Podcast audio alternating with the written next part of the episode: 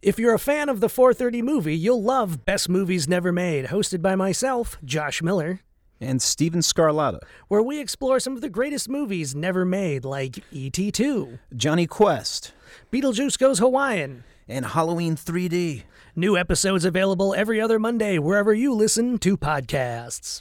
Hello, I am not Spock, but if I were, I would tell you to listen to the Inglorious Trexperts, in which our Trexperts talk Trek every Saturday, wherever you listen to podcasts. Oh, and live long and whatever. Hey, this is Mark A. Altman. And if you're a Star Trek fan and you haven't already picked up the hardcover edition of the 50 year mission, it's time for you to go out and get the paperback version of the 50 year mission, which is just out in paperback from St. Martin's Press. This is the complete oral history of Star Trek, the first 25 years, from me and Ed Gross. And if you think you know everything there is to know about Star Trek, think again. The 50 year mission out in paperback now. And if you can't read, the audiobook is still available. Hi, this is uh, not Sean Connery, because uh, if it were, I would be extremely old. Uh, but uh, if you'd like to listen to podcasts about your favorite movies that you have never seen yet, uh, join us for the 4:30 movie, and perhaps we'll have another Bond week. Electric Now? What does that mean? It means that you can watch us do these wonderful podcasts and so many other things too. Hey, uh, Darren. Yes. When I was a kid, I used to love the electric company. You know why? Because I knew one day Morgan Freeman would be a great actor. But if there's one thing I love about electricity that's even better than Schoolhouse Rock and the electric company, it's the Electric Now channel. But also, they're turning it on and bringing the power. Yes, they are. and we're turning you on. And no, oh, no, no, no that's a highly inappropriate. Okay, well, we are turning on the power here at Electric Surge, where you may have for the last year or so been enjoying these amazing audio podcasts like Inglorious Trexperts, the 430 movie, Best Movies Never Made. Now you, you can watch. You them. ain't seen nothing yet, no, but now you can. You can on Electric Now, available on Stirr TV and Distro TV, which you can download from your favorite app store, and soon coming to the Electric Now app. Get to see us as you've never seen us before because you've only seen us in the theater of the imagination. Now we're going to be on your tablet, on your telephone, on your TV, and in your house. the call is coming from inside the house. So make sure to check out Electric Now streaming now on Stirr TV and Distro TV, and coming soon to the Electric Now app.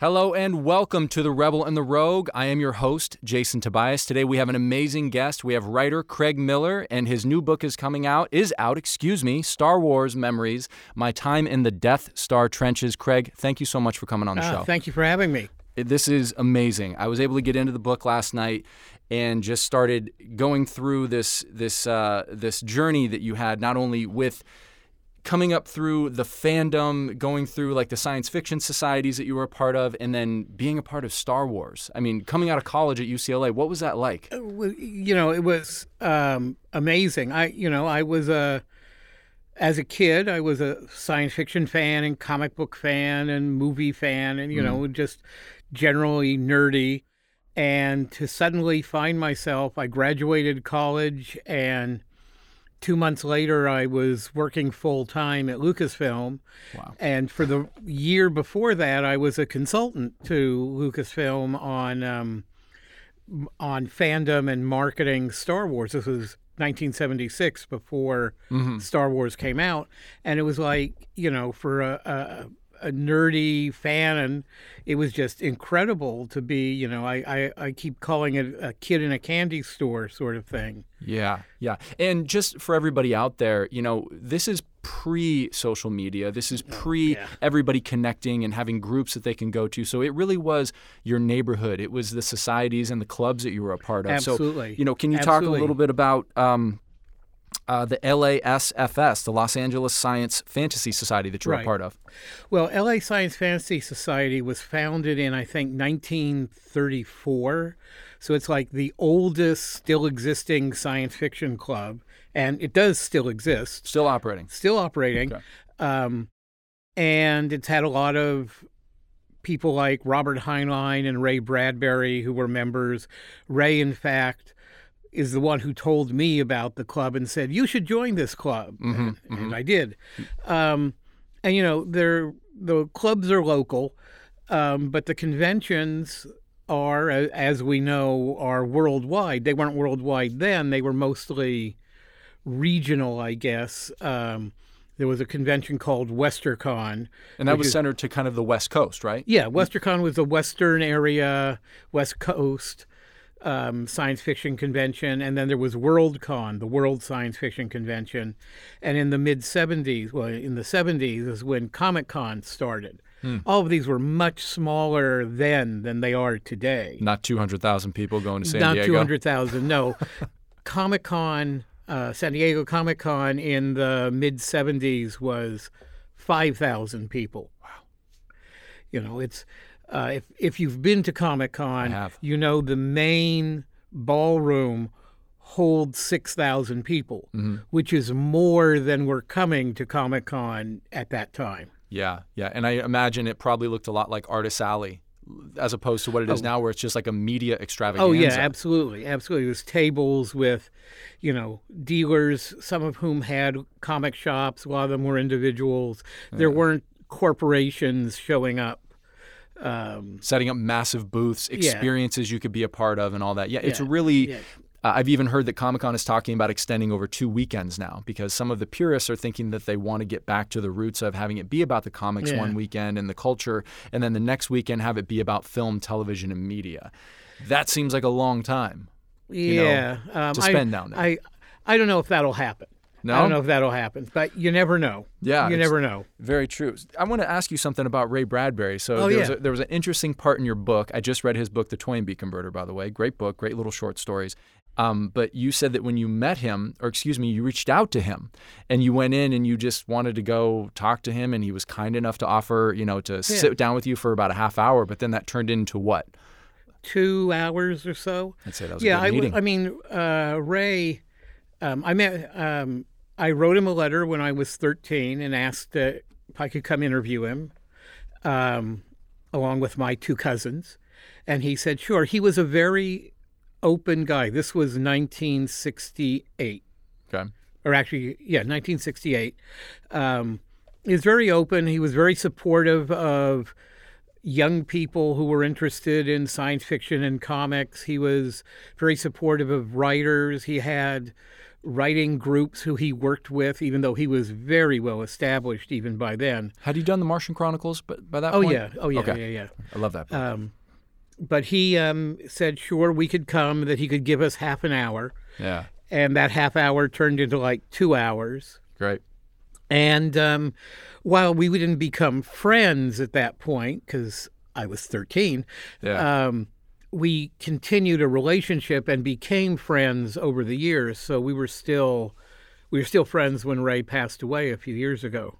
Awesome. That's a great story. I mean, when I read that, that was just a part of your book that I thought anytime a young fan of anything, no matter what it is, gets to meet someone that is oh, obviously yeah. established in the industry, it reinforces that what you're doing, that there's a tribe for you out there, that people like the same thing that you like. And you know, and that's one of the things about the the clubs and the conventions, even today, is that you're you're being able to spend time with people who like the same things you do. Yeah.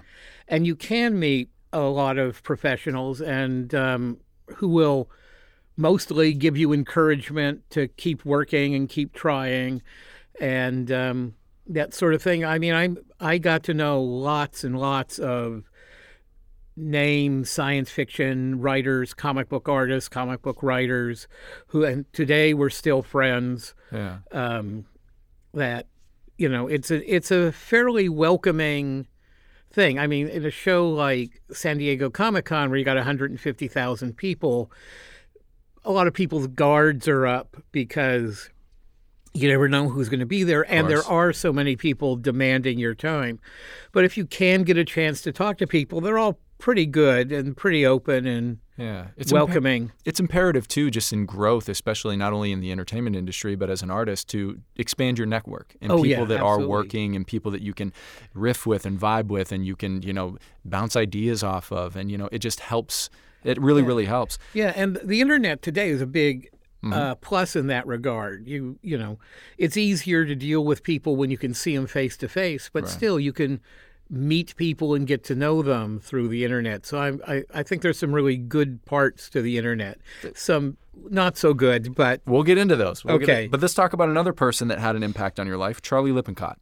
So, uh, you know, Charlie, and uh, what I really enjoyed about your book was, you know, I've been going to conventions and Comic Cons since I was very young. I got exposed to the comic culture late 80s, early 90s. So when I was reading these stories and I would go to these comic shops, I would see these amazing artists. You know, I always felt that people come for the art, they stay for the story. That's what I always felt. If Yeah. you're engaged with like a, a killer splash cover, if you got some really nice art on the front sheet, you're going to get in there. Unless you just like a storyline, then you follow.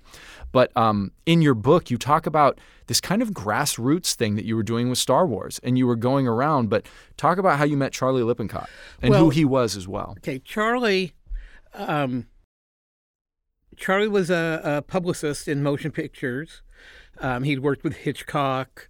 He'd worked with a lot of different, you know, companies, big studios, um, and he was another one of the USC mafia that George I like surrounded that. himself with.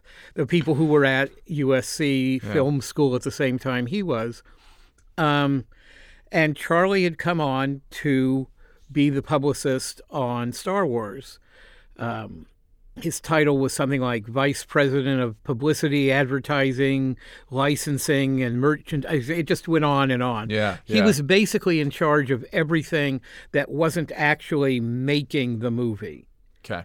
So, um, and it was a time when science fiction was not popular. We forget that today because every other movie is science fiction or superheroes. But in the 70s, science fiction was not well thought of. Um, it was thought of as uh, a, a genre where the movies were cheap and made for kids and that sort of thing. There were very few A level uh, science fiction movies. You know, 2001 and 1968, Silent Running, Planet of the Apes. But even as the Planet of the Apes series continued, it kind of degenerated. Yeah. Um, but so it wasn't well uh, well thought of. So he couldn't really market it to the general public as come see science fiction, and there weren't any named stars in it. Yeah. Alec Guinness and Peter Cushing were well known in England, but not in the U.S. Um, Mark, Carrie, Harrison, not well known. Um, so you know you weren't going to get them booked on the Tonight Show. Right. Um, so he had to come up with ways to market the movie that were not the typical ways. And what what were some of those ways, just that you could explain to the well, fans? typically, I mean, one was getting your stars booked on talk shows like the Tonight Show, Mm-hmm. um, you know, like the Today Show, all all the different talk and talk news shows, some of which we still have. Now we have lots of the talk shows. They're all comedy, political shows. Yeah. But you know, the Tonight Show still exists, and so that was a big way to market it to get um, articles in magazines back when we still had big magazines. Right. But Time magazine is still around. You know, um, I don't think People had started in '76. It might have just started. Um, but those kinds of things, you would get those articles, and you try to get articles in newspapers. But they mostly were tied to personalities, tied to stars. Yeah. So if you didn't have stars, it was hard to get traction, to get coverage. Interesting. So Interesting. Charlie came up with a couple of things. One was to go to the fans, who are the target audience for this movie, um, and go directly to them Mm-hmm. and try to build up a grassroots interest. Yeah, and I loved it. The way you explained in the book, I loved it because personally, you know, when you think of Star Wars as a brand, it's global now. It's ridiculous to even think in my mind that at one point nobody knew who Darth Vader was. Like, I mean, he's probably one of the top 10 most iconic images on the planet. If you showed Vader to somebody anywhere, they'd be like, oh, Darth Vader. But there was a time where you had to go to people and sell the idea to them. Absolutely. And Charlie went around, came up with the idea of going to fans. One of the ways I got involved, he had come to the WesterCon um, in July, uh, July 4th weekend of 1976 to start marketing the film to fans. And that's where he and I met. And I started consulting with him on other places and ways to take the film to fandom. Yeah. Um, and so it was done by going to conventions and um, WesterCon, San Diego Comic Con, the World Science Fiction Convention, that sort of thing. He also came up with the idea of trying to sell licensing, which was not a big deal back then. Um, but trying to sell licensing and trying to get it out early so it would be in front of people. The novel of Star Wars, the comic Alan Dean books. Foster, correct? Alan Dean Foster wrote it. On, Yeah. uh, came out under George's name, Right. but Alan Dean Foster wrote it. By the way, I love Splinter of the Mind's Eye. Yeah. I, I thought it was a, a lot of fun. I Yeah. really enjoyed the book. It's a good book.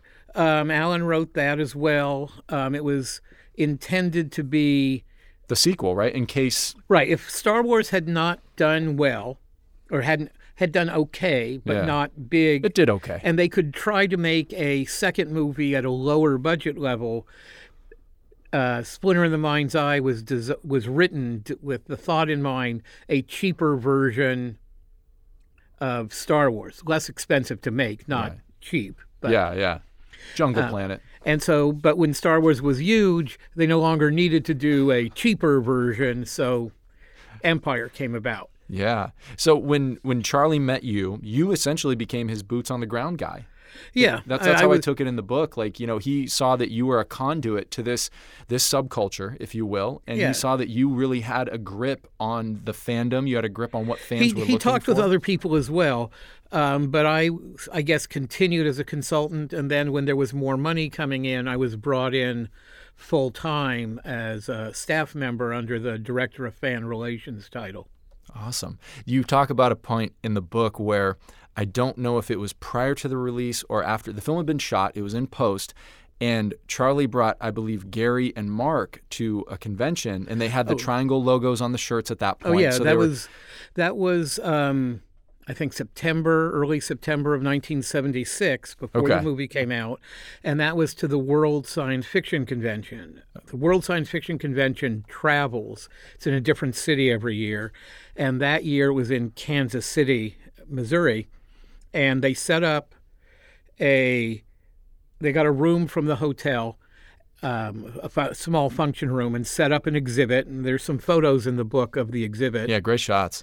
um, some costume pieces r2d2 darth vader Which were said that they were replicas, but they were Right. not. Gary right? Kurtz was afraid that people might take them if they thought they were something from a movie, even if though even though no one had ever seen the movie, no one was Yeah. like a big Star Wars collector. If they thought they were from a movie, it was more likely someone might try to take them.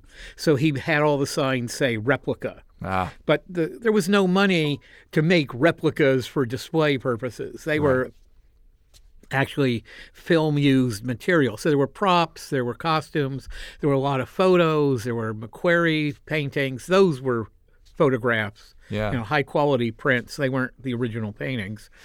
Um, and those were on display throughout the convention. Um, and Charlie was there, and Mark Hamill. And Mark was, you know, no one knew who Mark was. He was, he'd had a a small TV career at that point, but he wasn't a star. So he was just a guy in the room answering questions for people. And then um, um, one of the days of the convention, there was the panel you mentioned, which was Charlie and Gary and Mark. And first, Charlie did a slide presentation of images from the film that had been shot at that point and McQuarrie paintings. hmm And then the three of them took questions from the audience.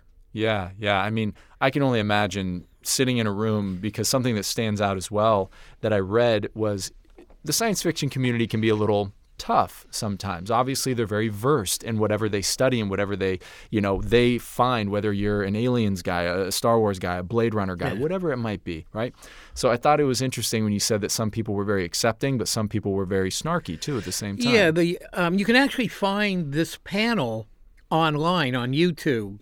Um, it was an early video recording, and it's been uh, maintained, and now it's up on YouTube. So you could see the three of them being do, doing the panel and answering questions.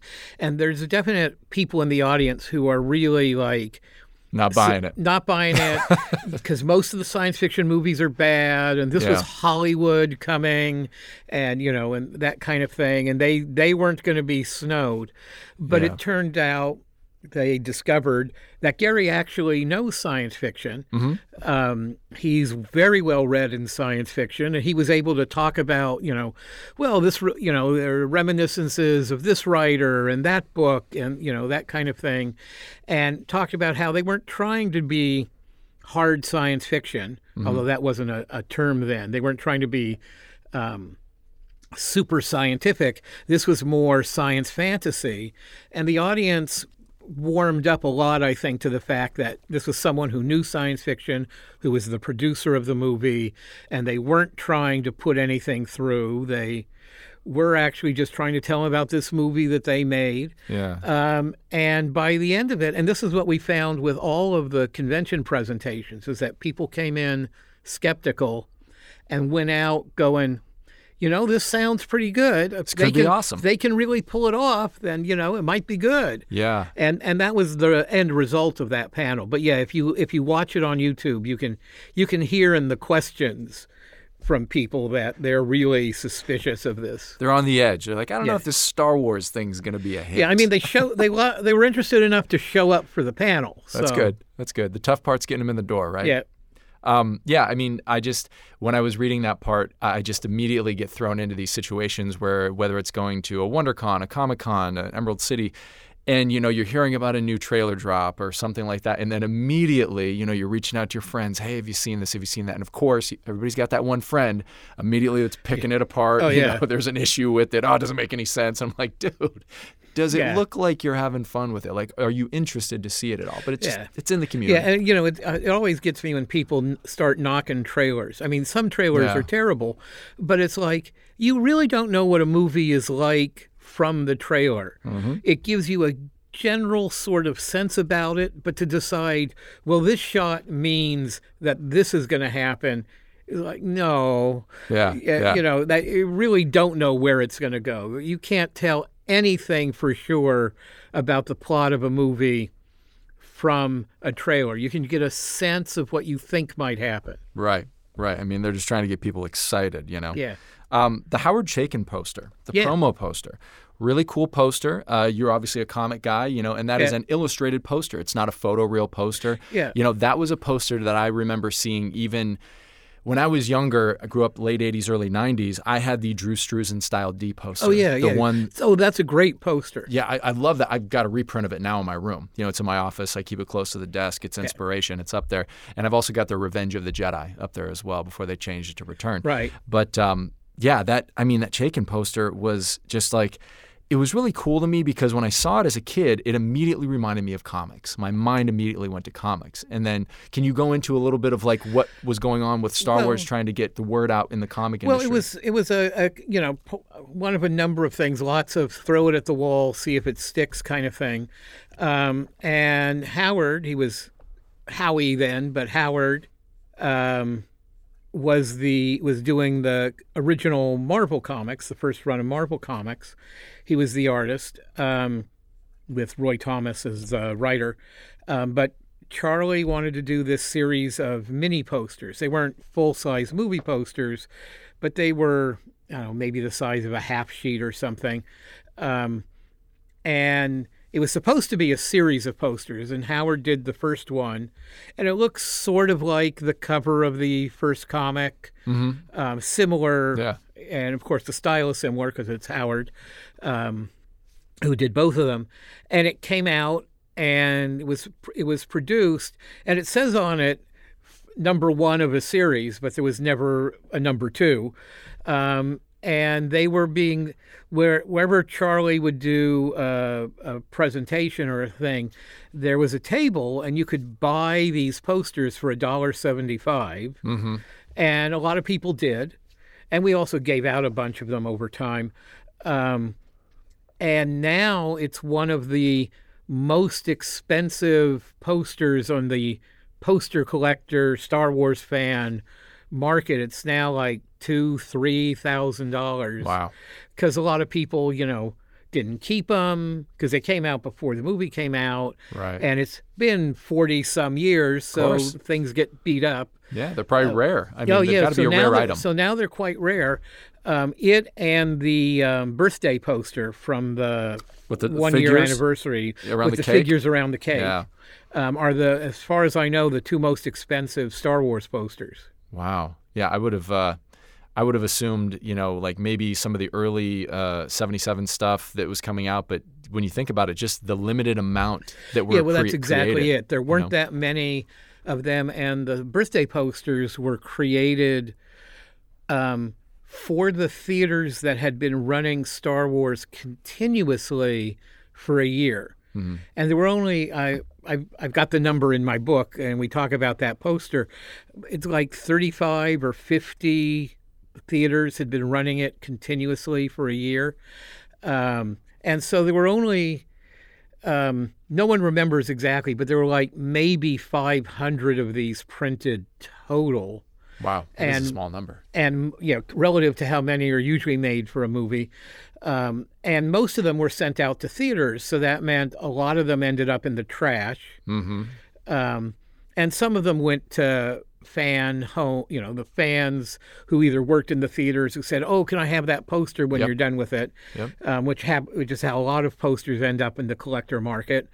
Um, but there weren't that many to start with, so it, it it's a very rare poster. I don't think it's a particularly attractive poster, but because it's you know it's the cake Yeah.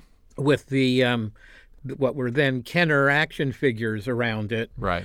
Um, and it's okay, but you know it's not the most beautiful Star Wars poster. That D style um, Huge fan. is is is a gorgeous poster. yeah. Um, but any, anyway, so those two are the most expensive on the collector market now. Yeah, yeah. I mean, the poster, and again, just for anybody that's listening, that this was a time when your poster was how you were getting the word out. I mean, you were either taking out ads in newspapers, you were getting into magazines, you were doing radio spots, Oh, but your poster was what people would see when they would come to a theater that would make you want to get engaged with a film. Yeah, absolutely. It was the mo- the poster at the theaters, which you would get up, you know, weeks in advance of, like standees now. Uh, today, you see them all over in theaters.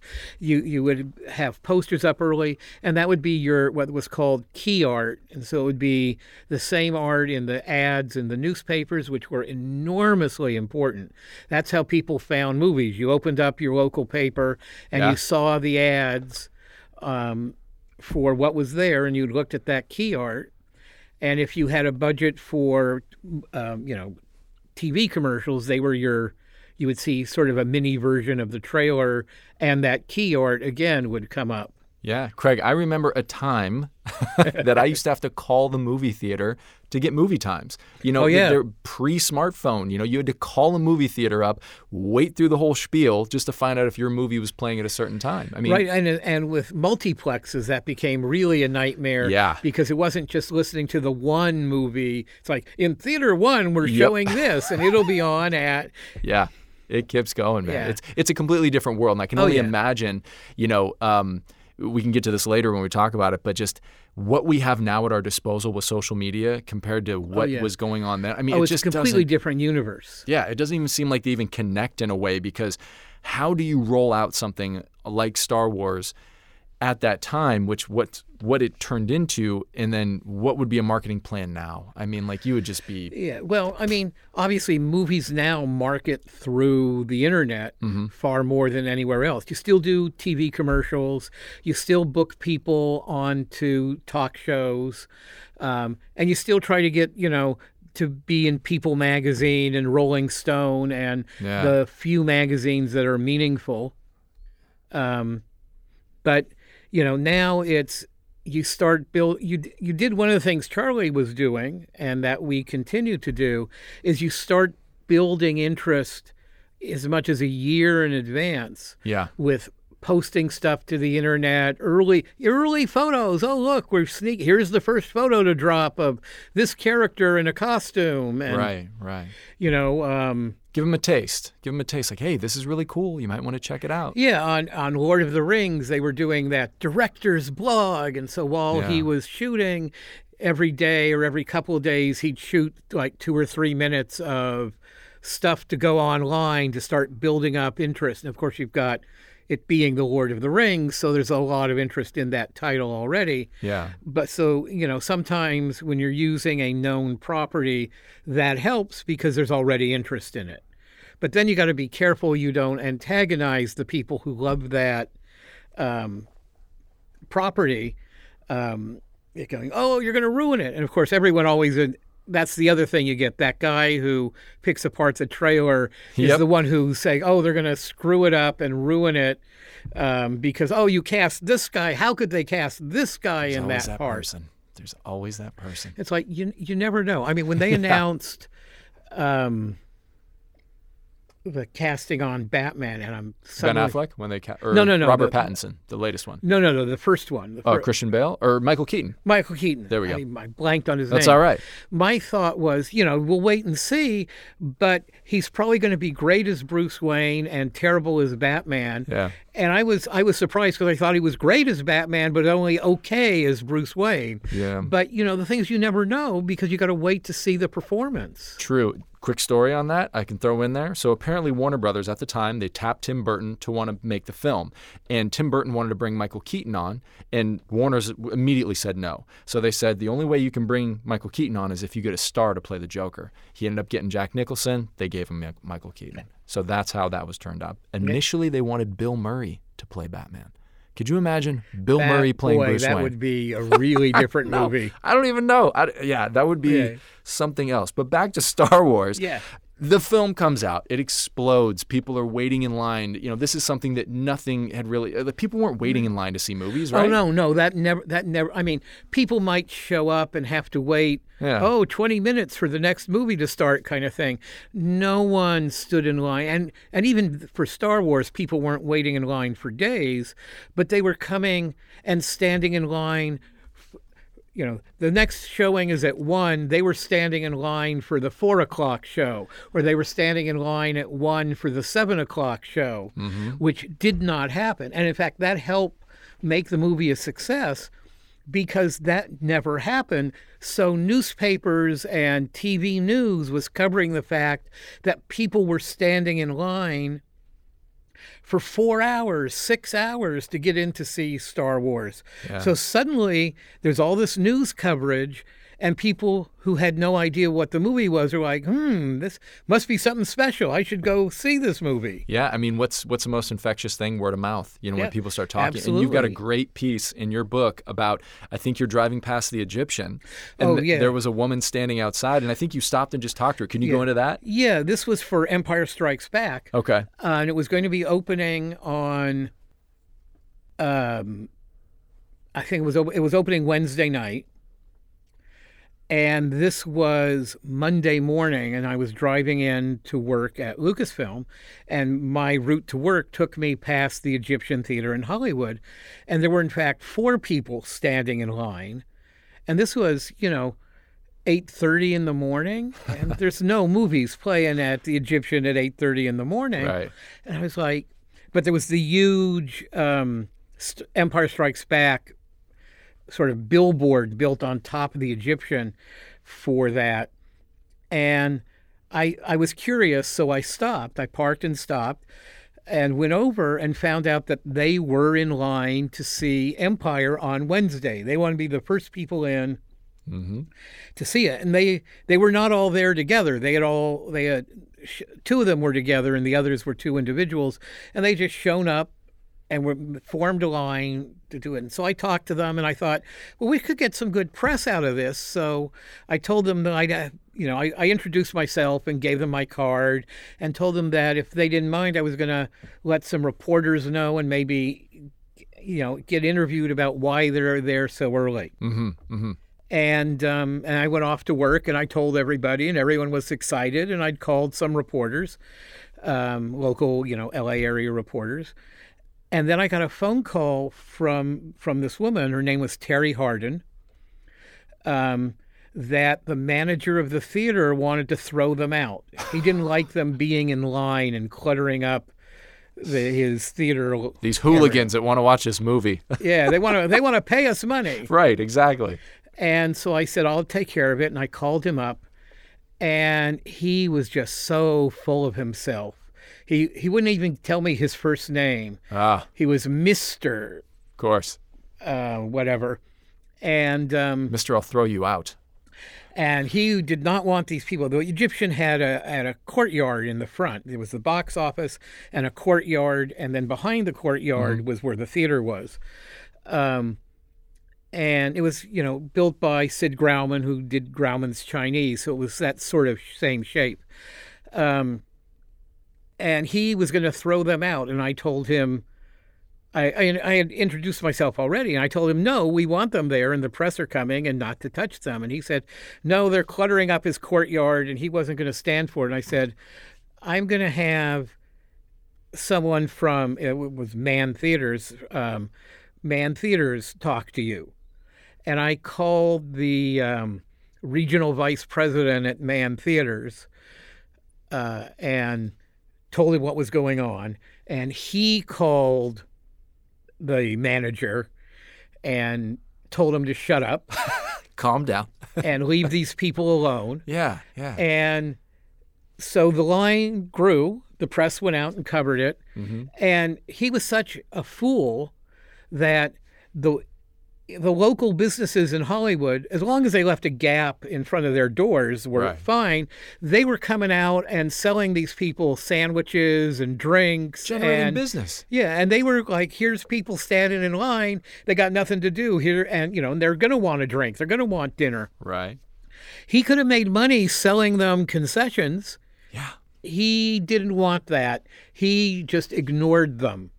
And, you know, but they, they got in. They were the first people to see it. We were there for it. We, um, the movie opened at midnight Wednesday, which is actually Tuesday night, I guess. I may be I may have this off a day in in which day of the week, but um, so it was opening at midnight with a 1201 showing. And so we were there from my my uh, associates from Lucasfilm and I were there from the late afternoon on um, going up and down the line, talking to people, giving out "May the Force be with you" buttons, and Yeah. there were people in line for the midnight show, the two thirty or three o'clock, whatever the next show was, and even some people were there for the the six a.m. show. I don't, you know, whatever the times were, and we all went in for the first showing at midnight, and we stood in the back, and it was great because you know the audience Of course. the audience i mean first it's a great movie but this audience was super primed for it and they were cheering and they were applauding and they were having a great time and then i stayed for the start of the next showing three or whatever and the first 20 minutes the audience was still reacting the same way maybe a little more sleepy but Right, right. They're still there. but they were still there. And then I was the next morning in Westwood at the Avco. Um, was it's they didn't start at midnight; they started in the morning, and so I was there for it was like an eight a.m. or a nine a.m. show. So I went to work the line um, for that morning show, and the audience had a great time for that. So we were really happy. That's awesome. Question I, I, I got to know. You're at the 1201 screening. This is at the Egyptian, correct? The premiere of that Yeah. Empire. You've got that iconic twist that happens in the film where Vader reveals to Luke that he's his father. What did the crowd do at that time? Like, what, what was it like watching and or listening to that reaction? the, you know the the audience listens and they're sort of they sort of act like Luke does. like, no. do they do the They're- they're- no? well, they don't. They don't do the no. Although um, there were a few people doing that. Mostly there was sort of a gasp. Okay. Um, That's what I assume. and and a lot of people looking at the person they're with at, in surprise, and then looking back at the screen, and yeah. and you know it it was a big surprise for lots of people. Oh yeah, I, I I mean that's in when you think of like film twists uh, throughout history, that's one that always kind of pops up. You know, Yeah. the the reveal of Darth Vader. Yeah, and we we did our best to keep it a secret. The people uh almost nobody's copy of the script had that page with the reveal. Even the guys w- shooting the film, most of them did not know what was going to happen in that scene. Amazing. That's I mean that's keeping it under wraps. I'll tell you what. Um, back to Star Wars real Of quick. course, it'd be harder today with the internet. Oh, spoilers back, everywhere. Yeah, back then, you know, you just kept the number of people down, and mostly you could keep secrets. Yeah, it's it's tough. The internet, man, it just it Yeah. lets them fly. Um, but back to Star Wars when it released in '77. Another part that I read that was really interesting was that you were starting to see people that wanted to experience the film in better quality. You know, and Oh, yeah. they were going, they were actively seeking out theaters that had 70 mil projectors, and most Yeah, Didn't. See, uh, today we get really high quality theaters. You know, they're all got good quality projection, good quality sound, and that's a big deal. In the 50s, 60s, and into the 70s, the quality of theaters kind of ran down. Um, a lot of the theater managers, theater owners didn't take good care of the theaters. You had, you know, bad screens, bad sound, that sort of thing. And George was very finicky about it. A lot of filmmakers were, but that's why, you know, the film was 70 millimeter. It was, it was in Dolby. It was there was a mono version. There was a Dolby stereo. There was a 12 track Dolby stereo Mm-hmm. mixes, and each mix was different because George couldn't stop fiddling with it. So Oh, yeah. Depending what theater you were in, you might have heard some lines of dialogue differently and Yeah. different sound effects. But anyway, so in some of the theaters it opened in, it was in 70 millimeter. Most theaters couldn't project 70 millimeter, and people wanted to see Star Wars. This is gratifying in the highest quality version they could. So it was discovered that people were driving past, essentially past theaters that had it in 35 to get to theaters that had it in 70. So a lot of theaters installed 70 millimeter projectors during their run of Star Wars, more than made up the cost of the new projectors. Obviously, they still had the 35s as well, um, but they now had 70 capability because they made up that money in selling tickets for Star Wars. Yeah. Um, it really had an effect on the and changed um, exhibition in this country, and they started paying more attention in general to the quality of the exhibition. That's why you see theaters spending money on things like upgrading their sound and upgrading their projection. Absolutely. I, I mean, I've always said this amongst friends in the filmmaking community is that Star Wars, in my opinion, you know, essentially revolutionized the way that the blockbuster is presented to people. Oh, yeah, You know, I mean, when you have the consumer actively seeking out the best quality to sim- Yeah. to to be immersed in the experience, you know you've got something that is engaging. You know Oh, yeah. you know that. And I even do that with my filmmaking buddies. You know, we will drive to certain theaters that have better projection systems and better sound systems, Oh, especially sure. if the film is catered towards that delivery system, you know. Oh yeah, we're we're kind of blessed here in in L.A. that we have a lot of great Yeah. quality theaters. Yeah, yeah, we really do. We really do. Um, one thing that just screams in your book, Craig, and you know, I I I love this about it.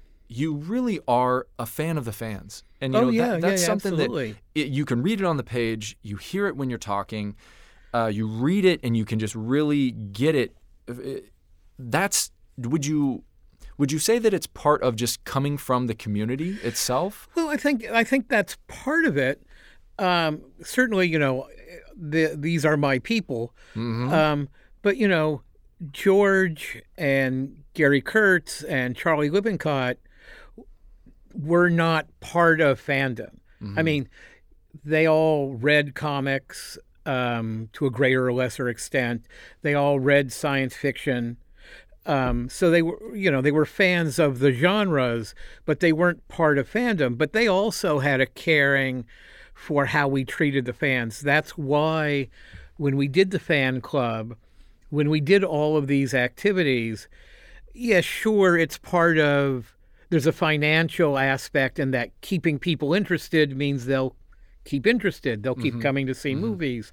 They might buy merchandise. So there is a financial aspect to it. But by treating the fans as real people, as people you care about, I mean, it shows respect for them, which mm-hmm. which we all had. It's like the fan club was a money losing proposition. You know, we charged people five bucks to join the fan club you, know that had to pay my salary.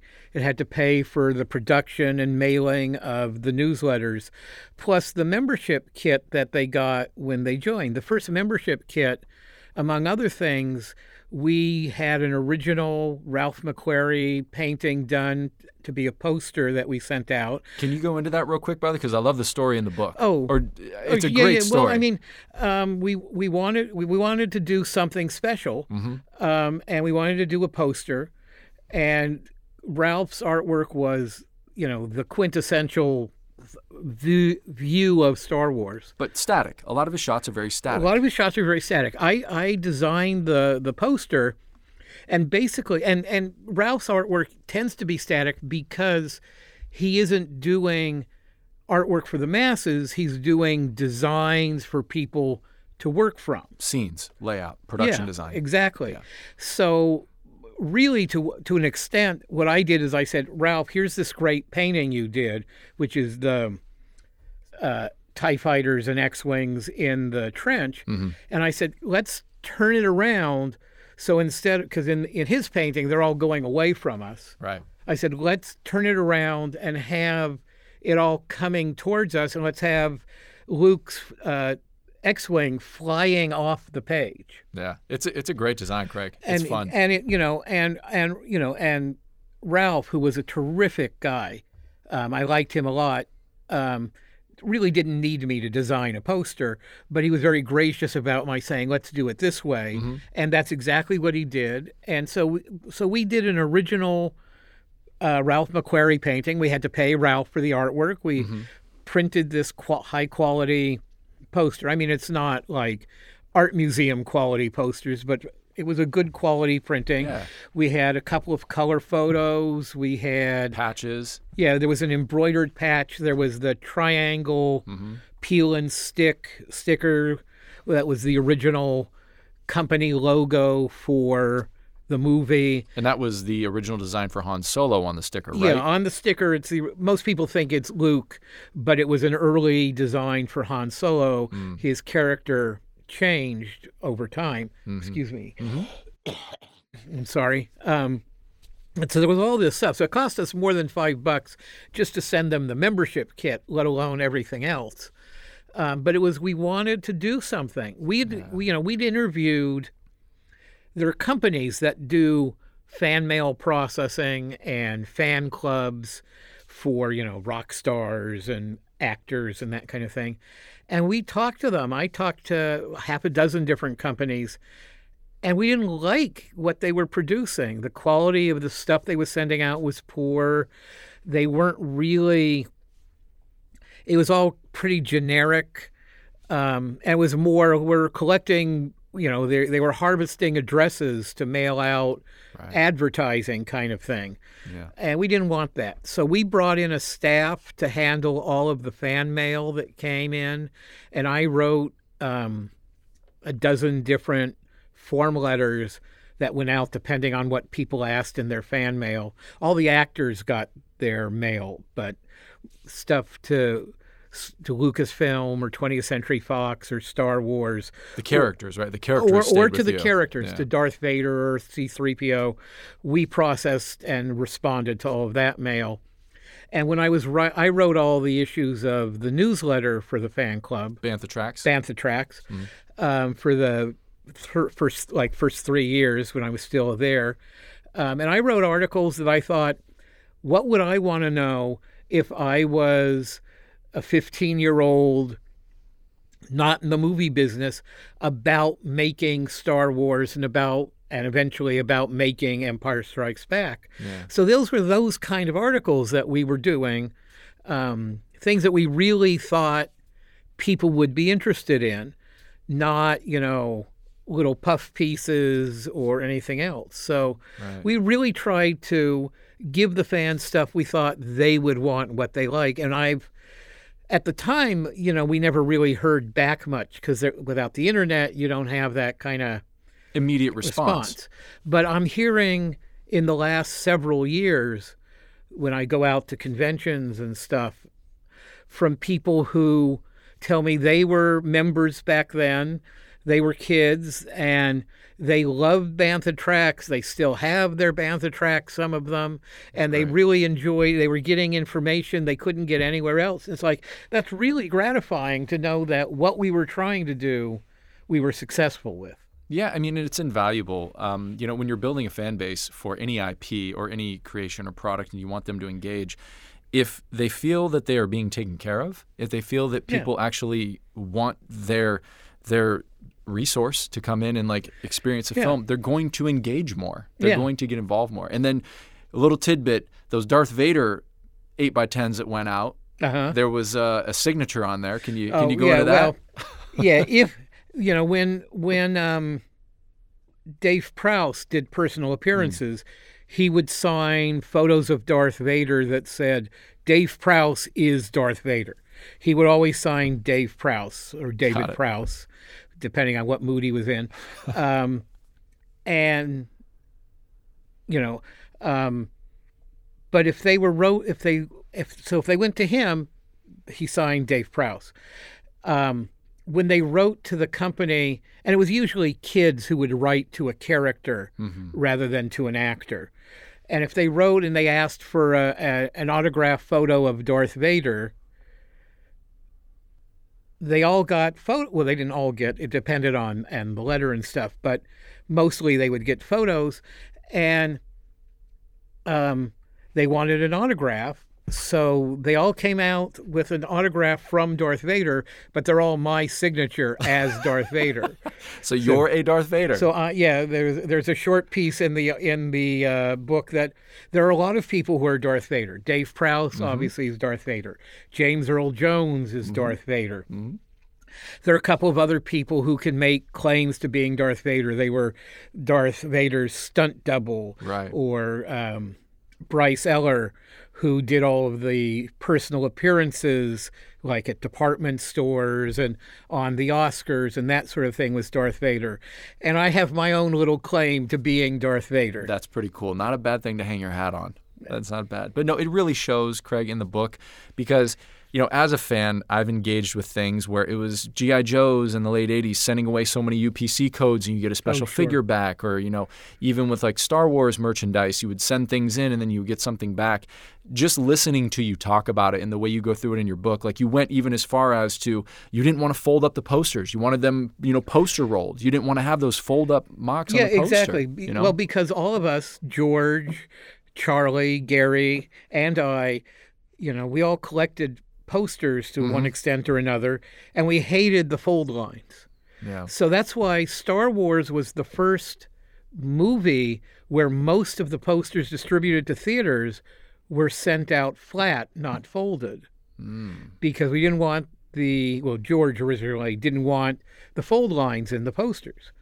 And when we did the poster for the fan club, we didn't want the fold lines in it. So we deliberately printed them and they were rolled, which was another added expense. It was Right. much more expensive to send out the kit in a tube than to send to fold the poster and have everything in like a nine by twelve envelope. Yeah. Yeah, no, it it really does show, Craig. I mean, this is just these are just snippets of this book, and there's so many great memories that you have in there. Something else I'd like to ask you about is, you know, you, you go into the relationship that you had working with Gary Kurtz, and you know, it sounds in the book that it was it was very emotional, especially towards the end when um, Gary passed. You guys became Yeah. close over the years, but just you you explain how there are different kinds of producers out there. Some producers are facilitators. Some producers are just kind of getting things done. They're wrangling finances, etc. But then some producers are filmmakers. And then you lead into that with Gary. If you'd like to talk on that a yeah, little bit. um, I mean, I've worked on a lot of movies over the years, uh, big movies, little movies. Um, you know, I worked with Jim Henson. I worked with John Carpenter. I worked with lots of different people on lots of uh, well-known movies over the years, and um, I didn't know this at the time because Star Wars was the first, you know, studio movie I ever worked on. Mhm. But Gary Kurtz is unusual, or was unusual now that he's passed away, um, in that he really was a knowledgeable filmmaker. He had worked a lot of these jobs. He'd been a cameraman. He'd done sound. Um, he had an engineer's mind.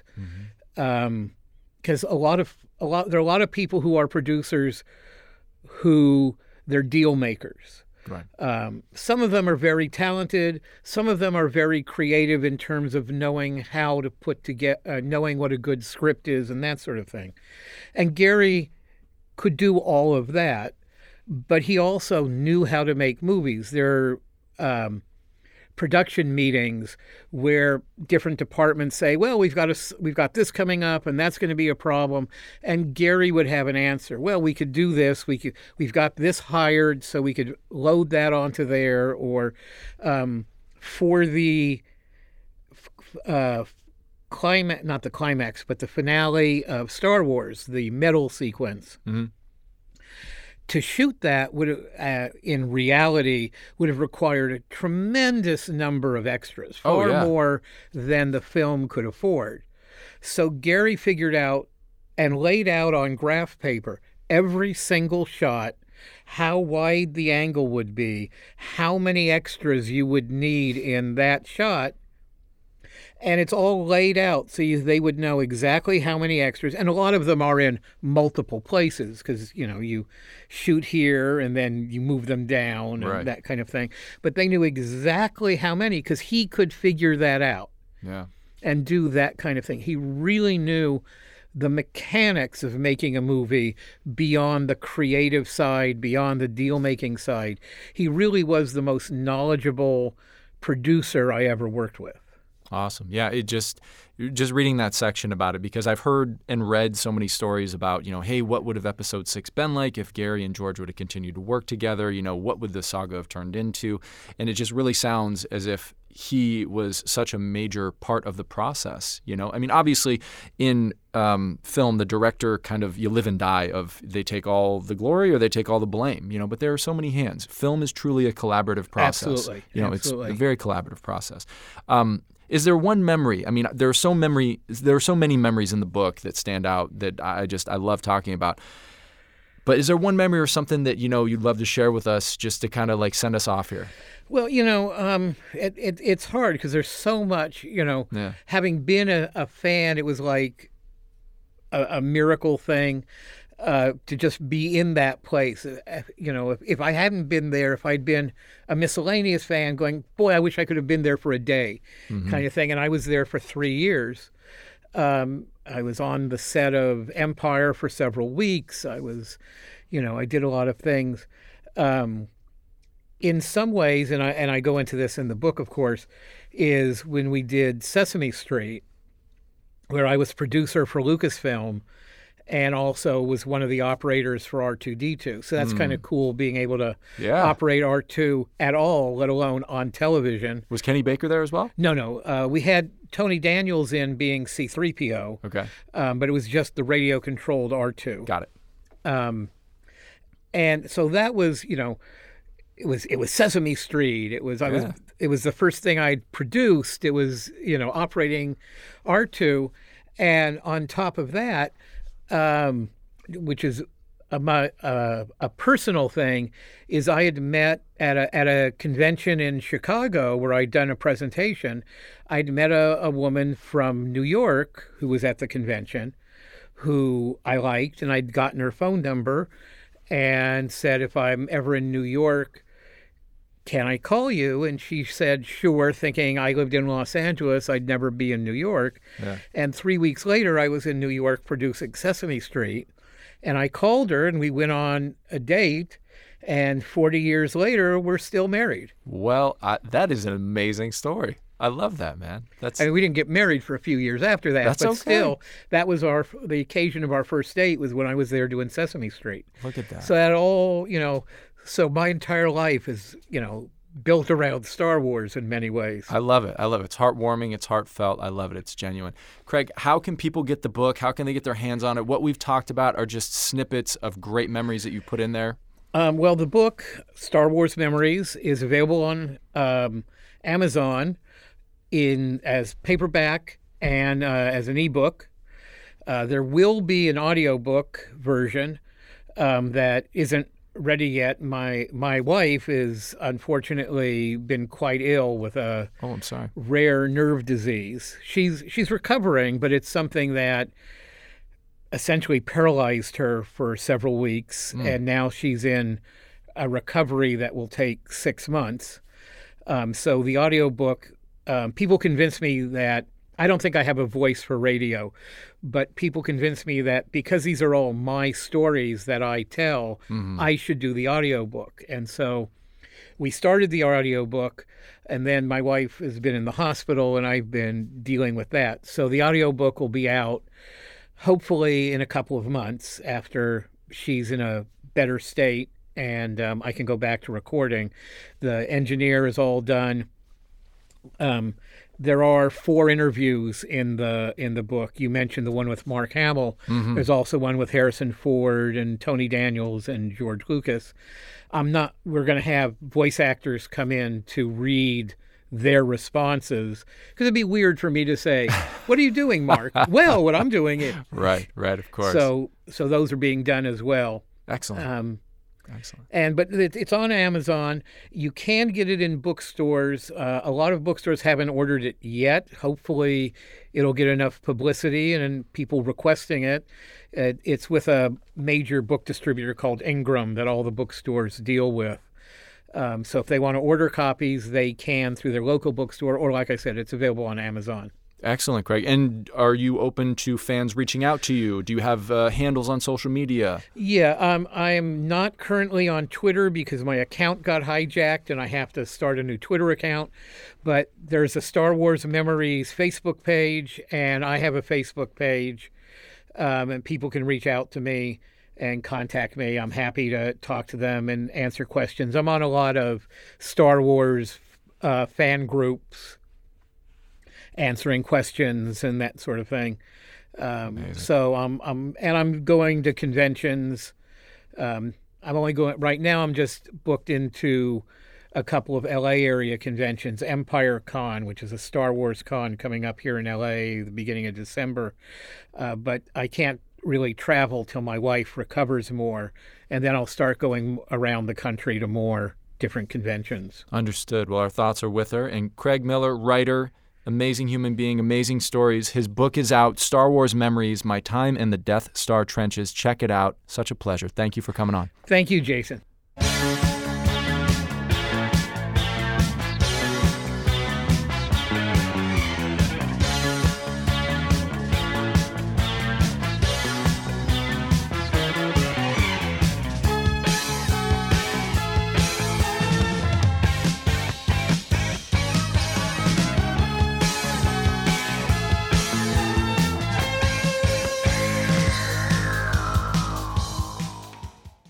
This show is produced by Dean Devlin and Mark A. Altman and is an Electric Surge Network production.